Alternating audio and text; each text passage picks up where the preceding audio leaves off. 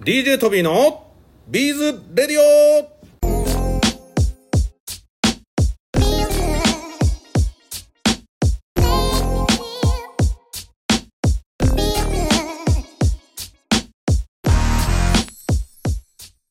はい、皆さんこんにちは。DJ トビーでございます。ビーズやってますかイェーイということで、本日はね、実は、ある方のね、アトリエの方にお邪魔させていただいております。恐縮です。はい、本日のゲストはですね、宇田川真由先生でございます。こんにちこは。んにちは。ようこそ船堀村へ。船堀村なんですか、こそうこな。んです。いや、早速ね、いろいろお話聞く前に、まずね、このアトリエ先にね、ちょっと撮影させてもらいましたけども、アトリエはこれいつ頃からやられてるんですかここを建てたのは5年ぐらい前です。あ5年ぐらい前なんですね、でもなんかいろいろこうやって整理もされててできている作品も並べられていて、はいとてもこう制作環境としてははい。非常にいいはい環境で、は いはい、バッチリです。もう一つのねなんか部屋にこう、はいねみん他の家族の方で迷惑かけないように、はい部屋を一つ手芸部屋にしてる方とかねもいろいろいらっしゃいますけうど広げまくりでここはすごいいい環境ですねいやはい真夏と真冬はダメなんです。あ真夏と真冬、はい寒いし暑いとそう、プレハブなんで、はい特に夏は全然涼しくならないので。あそうですか、その時はお友達もおこつして ます。自分が来ない方がいいよみたいなそうですそうですそうです。でトビーみたいにちょっと巨漢の人間はあもうなおさら夏もはう無理です無理です冬はセーフね冬はセーフ冬はうんそうですね。そうですか、い、やでも早速ねいろいろこうお話聞いていきたいんですけども、これビーズラジオは過去現在未来についていろいろ聞いていくんですけども、遡ってみるとビーズっていつ頃から始められてるんですか、最初はやっぱり子供の頃に、あのはマスコットビーズでマスコットを作ったりとかいはいのスタートですけど、はい20年前に働いていた会社で、あはいの浅草橋の隣の馬黒町だったんです場所がもうすごい近いですねビーズ、まさにビーズ村じゃないですかそこはいなので一駅だから歩いて会社が終わったら、はい歩いて浅草橋に行けたので、はいもう木和さんにそこそのきっかけで木和さんに行きまくって。行きまくったんですねそうでキットを作りまくって、はいもう楽しいって思って今度は本を買うようになって、はいそしたらちょっと身につけてる私を見てスタッフたちがみんなもう作って作ってってすごかった んですよ、スタッフの方たちが。うんで材料費だけもはらいって、私は作るのが本当に好きだったから、はい。でその会社ってあの1年に1回社内パーティーがあるんですけどみんなそこで私が作ったアクセサリーをつけてパーティーに出席するっ てい うじゃあ会社のスタッフの方たちがそうです作って作ってと言われて、でこう作って差し上げてたら、はいみんなつけてるみたいな。そうなんです素晴らしいですそうなんねで。すでそこから結構ハマっはいたんですけどその仕事の内容がはい。エステティックサロンのあのお客様相談室だったんですクレーへムとえ。はい解約はい。なので体めっちゃ壊しちゃったんです よもうちょっと受け取りすぎちゃってあクレームを受け取りすぎちゃって。そうなんですあその確かにどうなってるんですかみたいな返金したいんですけどみたいもうな。すごかったです、ははいい。でそれで辞められて。そうなんですで体壊してはいやめて、で1年ぐらいちょっとパニック障害だったからあそういう時期もあったんですね。 1年ぐらい全然表に出れなかったんですね、はい家に引きこもってはいでもなんかして社会に出なきゃ社会復活しなきゃって思った時にはい。アクセサリーを作る内職があったんですよええ浅草橋の会社だったんー。です仕事でははいでそこを見つけて、いはい。で、まあ、2週間に1回ぐらい浅草橋に行くっていうのがリハビリだったんですよねあってことはそこの場所まで行って作る仕事だったんですねあの場所に行って、は材料を引き取って、いはいで作ってまた持っていくっていうのが仕事だったし、はい外に出るっていうきっかけになってそこからふ、社会復帰これだとそうもなうんです作ったら作りまくったのそうでなんみたいなでも楽しくて、はそうですそこからまたビーズ愛がいえー、そうですはかいじゃあもしかしたらちょっとこうビーズってそういう立ち直るきっかけにもなったってことで私すにとかってはそうですいやービーズはい ビーズお前らよう頑張っとんな あそうなんですそうなねんですでそのの社会復帰の一環でヨガ,、はヨガ教室にはい行った時にそのヨガのえっとカルチャーセンターみたいなものがあったんですけど、ねはいそこにビーズが飾られててビなんでだろうーズ教室はいろんな教室があって、いはヨガの他にビーズ教室っていうのがあって、はいあちゃんと習ってみたいってそこまではじ、ね、自分で勝手に作ってたんでいす待てよ整理するぞヨガ教室の中にビーズ教室の宣伝があったってことなんですあかのいろんな教室があってあそうなんだカルチャーみたいなところでねカルチャーのはいんんんんでビーズが飾ってあって、はいでちゃんと習いたいと思ってその先生のところえー、それがきっかけできっちり学ぶというところまではい来たわけですね、にそれが15年ぐらい前ですかねそうなんですねでその先生に出展、はいはい出展というものはっていうのを参加させてもらってあなんか展示会に出られたそっうてことですですそうでねすはいでこへうあー知らない人が買いに来るっていう楽しさはい、あその時に販売をされたってことですねあのビーズアートショーに出させてもらったんですあの、はいは皆いさはんいではい一組で、はいはい何人かでそうですそういうのをか教えてもらってあ販売って面白いなっていうのを教えてもらえってー、ということはじゃあそこからこういろいろ販売に目覚めていろんなものを作っていかれるわけですそうねですね売るためのものを作っていくようになりましたでもなんか今ルーツを聞くとお子さんの頃にビーズのモチーフなんかを作られたっていうのはそれもやっぱキットとかを買ってワイヤーとかのやつですかえっとテグスですあテグスのモチーフを作っておられて、いじゃあもともと器用だったってことですかそうかもしれないです母が手芸がとても得意な人だったのですごいなんかねトビーも ねもうたくさんもう190何回目なんで、はいあのたくさんの作家さんにはいあの出演いただいてるんですけど、はいお母さん手芸の達人って方、あ結構多いんですよね、うん、そうですねで子供の頃からお母さんが作ってるところを見られててとそいううところですかはいじゃあちょっとやってみなよみたいなきっかけもあったんですかそれはないです自分でいきなり買ってで妹とお揃いのワンピース作ってくれたりとか、はあと編み物はとても上手でしたいでもなんかそのビーズを選んだんですねでもなんとそうなですく母はビーズはもう全然しなかったんですけど、自分がビーズをやってみたくてはいえー、そこからじゃあ販売するところまでこう至ったわけですねでそうですねもそこからそうやってこういろんなこう勉強をされていく中で、今はちょっと我々のあの日本シートビズ協会のねはい免状もこうお取りいただいたりしてますけど、はい今はどういうテクニックをマスターされてて、こういろいろんなこうものをお作りになられてるんですかはいとメインは刺繍ビーズ刺繍ですはいはい、で刺繍とあとは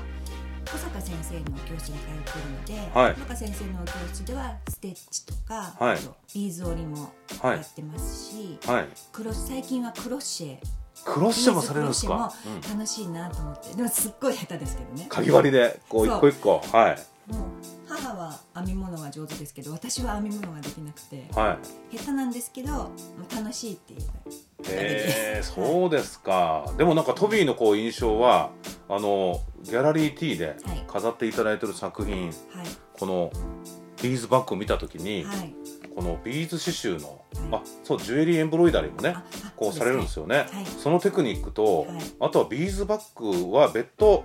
トビーも仲良しの柏ビーズさんにね、はい習いに行かれてるってことでしたけど、はいそのテクニックがはいこはうい融合された、はいもうすごいバッグをね、はい目指していただいたんですけども、はい柏ビーズさんにその後通われるきっかけって何かあったんですか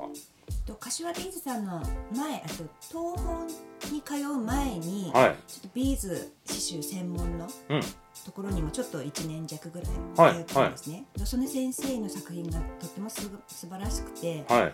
オートクチュールが専門の先生だったんですよ、でもあの針と糸でああの針と糸でされるけどこのリュネビル刺繍みたいなとこ,、はいこともされてる両方はいはいでそこで基礎本当の基礎を、はいとっても厳しい先生だったので厳しいこら何やっとんじゃ悪そういなんあですそういうそういう感じじゃないですねでもなんかそんな感じ女性版のなんか。あそうなんでですか行くたびに、はい今日は何を怒られるかなって思うようになっちゃって、はいそれが怖くてもう1年通わずあそんな本当に本当に怖かったんですかその代わり基礎が本当に、だから今もしはい上手って言ってもらえるのであれば、その方のおかげとその方のおかげですでも厳しい代わりに本当に技術をはいその方は身につけてはい上げさせたかったと、そうです今になって思うってことですね今になってすごー色のバランスとかも、はもう何言われてるか意味が分かんなくてなんでそんなに厳しいんだろうと思ってたんですけいど、はい今ものすごく分かりますうわすごーその先生すごいですねでその先生を経て、はいでもうちょっと楽しくやりたいと思った時にはい東方ビーズに出会ったんです、あでそう本当でにす楽しかくてもうは楽しい楽しい、いはでもう小坂先生のところはもう今7年いはい通わせてもらってます。そうですかでもなんかすごい気になるんですけど怖い先生すごいはい。何この色使いとか言われるってことですそかうですそうです。すなごいなんでこなんでこの色を選んだの？えなんでーええっとそうか完成でみたいあなのあ のそうですそう本当にはいもうビクビクするようになっちゃって。はいちょっと精神的にあもうそんなレベルなんですかでもやっぱり刺繍は好きで、東宝でもジュエリーエンブロイダリーをはいまずは小坂先生に教えてもらって、はいでそこからもっともっと極めたいと思った時に、はい柏ビーズさんを多分インスタで見つけたのかなあそうですかはい、でレッスンをされてるっていうことで、はいもう 今すぐ行くなんかあの柏ビールさんはなんかトビーも仲良しなんですけど社長、なんか日本刺繍って言って上と下からこう、はい、針を通していくなんか別の技法なんですよねそうです左で刺してはい上から引いて、いやせっかくなんでこれも今回動画付きなんでねこれもちょっとせっかくなんでこうはいいいですかこれここにねちょっと映ってるんでよかったら皆さんもね見ていただけたらとこんな感じで今ね映ってますでねここがねここがそのジュエリーエンボロイダリーっていうねそういう技法で作られてるのかなってなんとなくトビー思ったんですけど、他もそうですねこの辺とかあ本当だここもこういうこうフレーミングのテクニックなんですね、、はいやこれは逆に柏ビーズさんではこれ多分作れないと思うんですよそうですこねこはねはいだからこの融合することがはいすごく価値があるなそのうちなんかクロッシェのビーズボールあたりもこの辺に入ってくるんじゃないですかね ねかもしれないで小坂先生のあのビーズ織り一部ビーズ織り で一部ビーズ集とかちょっとごちゃごちゃすみませんはいやいやでもねなんかビーズ織りのなんかあの並び方っていビーズショーの並べ方とやっぱりちょっと違うじゃないですか。だあ違いますねからなんかもしかしたらこうちょっとコントラストっていうか雰囲気がちょっと変わってうんはいなんか面白いのかなってはないんかこう散らすようななんか刺繍独特の刺し方とはいびっしり並んだうんあの綺麗なあーはいはいはいはいなんかあれがこう並ぶのもなんか面白いような気がするので今後なんかそういう合わせていく魅力みたいなところをなんうんかどんどん宇田川先生にもう先生って呼ばない方がいいです ね教えてるわけじゃない、教えてないんですよもうクリエイター宇田川真由紀さんになんかどんどんやっていってもらえたらねいいなと思いますけども東宝チャレンジ、はいこれは昨年の東宝チャレンジのキットだったんですけど、そのキットだからこれが生まれたって感じですあももうし使うビーズが決まってたかそうそうそうそう、うんうんであの二つ穴とか、はいあとちょっとラウンドでこんなのとからはいそれはどうしても柏ビーズ方式ではできないから確かに確かにこれはアジはいャエンブロイダリーで習ったはい技法とミックスさせればいいんじゃんって思って出たじゃあそのきっかけはたまたまその東宝チャレンジが生んだと東宝チャレンジをは今回受け付けあややらなかったら、はいこれは生まれてないのでいやなんかじゃあ我々も機会が作れてよかったですねそうですそうですそうです、はいはい、そうなんですねでもそうやってこういろいろねものづくりされてる宇田川さんですけどはい今後はなんかどんなものづくりをされていこうとお考えなんですかと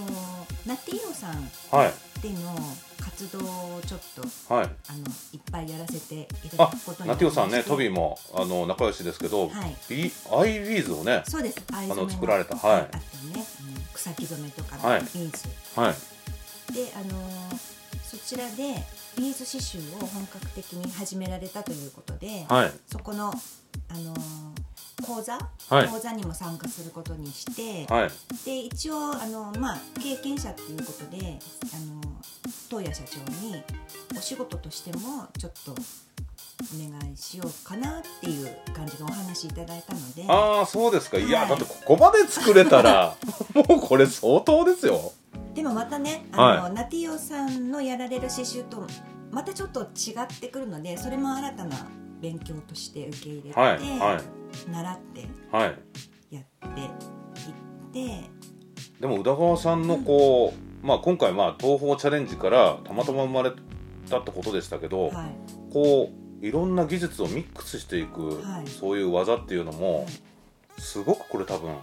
今後生きてくるんじゃないかなとはい、あのナティオの東谷社長にも、はい両方できるのはすごいいいよね ってもうビーズ業界の大谷君ってことで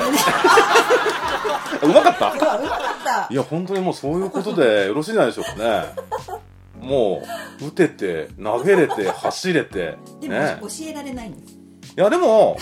トビー本当にこう思ってるのが、まあ、教えるのがお得意な方で作るのお得意な方、まあ、両方される方、ね、いらっしゃると思いますけど、あとは得意の前にこっちの方が好きっていうところもねすごく大事だと思うので、はでもなんか好きなこと得意なことそっちをね極めていかれるところがい、はい、いいんじゃないでしょうかねまたもしかしたらすんごく教えて教えて教えてちゃんみたいな人が出てきた時に、はい、なんかまあじゃあしょうがねえからじゃあちょっと教えてあげるかみたいなところ からなんかたまたまこう教えるのが好きになったりねあするタイミングもあるかもしれないしそれってやっぱり僕は縁だと思っていてはい、そうですねまたそういう時期が来た時にはいもしかしたら次は先生とそういうことになってるかもしれませんがもしかしたら、ねはいでもなんかもしかしたらデザイナーの方の先生とお呼びするあーことになるかもしれないのではいいやでもそうやって、ね、今度ナティオさんのねお仕事なんかもこうこれからされていくってことですけどもいやでもここのアトリエ本当にね生かして今後もね、はいえークリエイター活動を頑張っていただけたらと思います、それではですね、はい本日のゲストは宇田川真由紀さんでございました ありがあとうございましたりがとうございましたはい、最後までお聞きいただきましてありがとうございます。それではまた DJ トビーのビードレディオでお会いしましょう。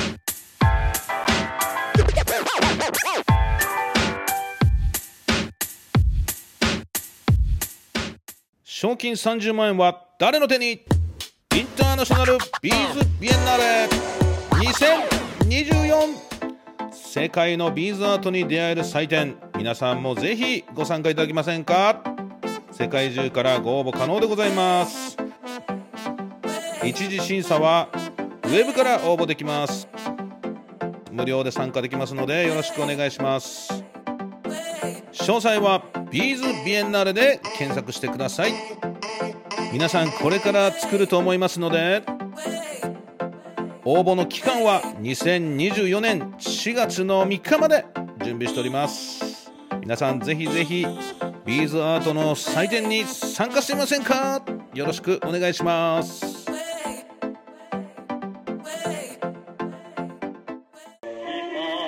チャンネル登録お願いします。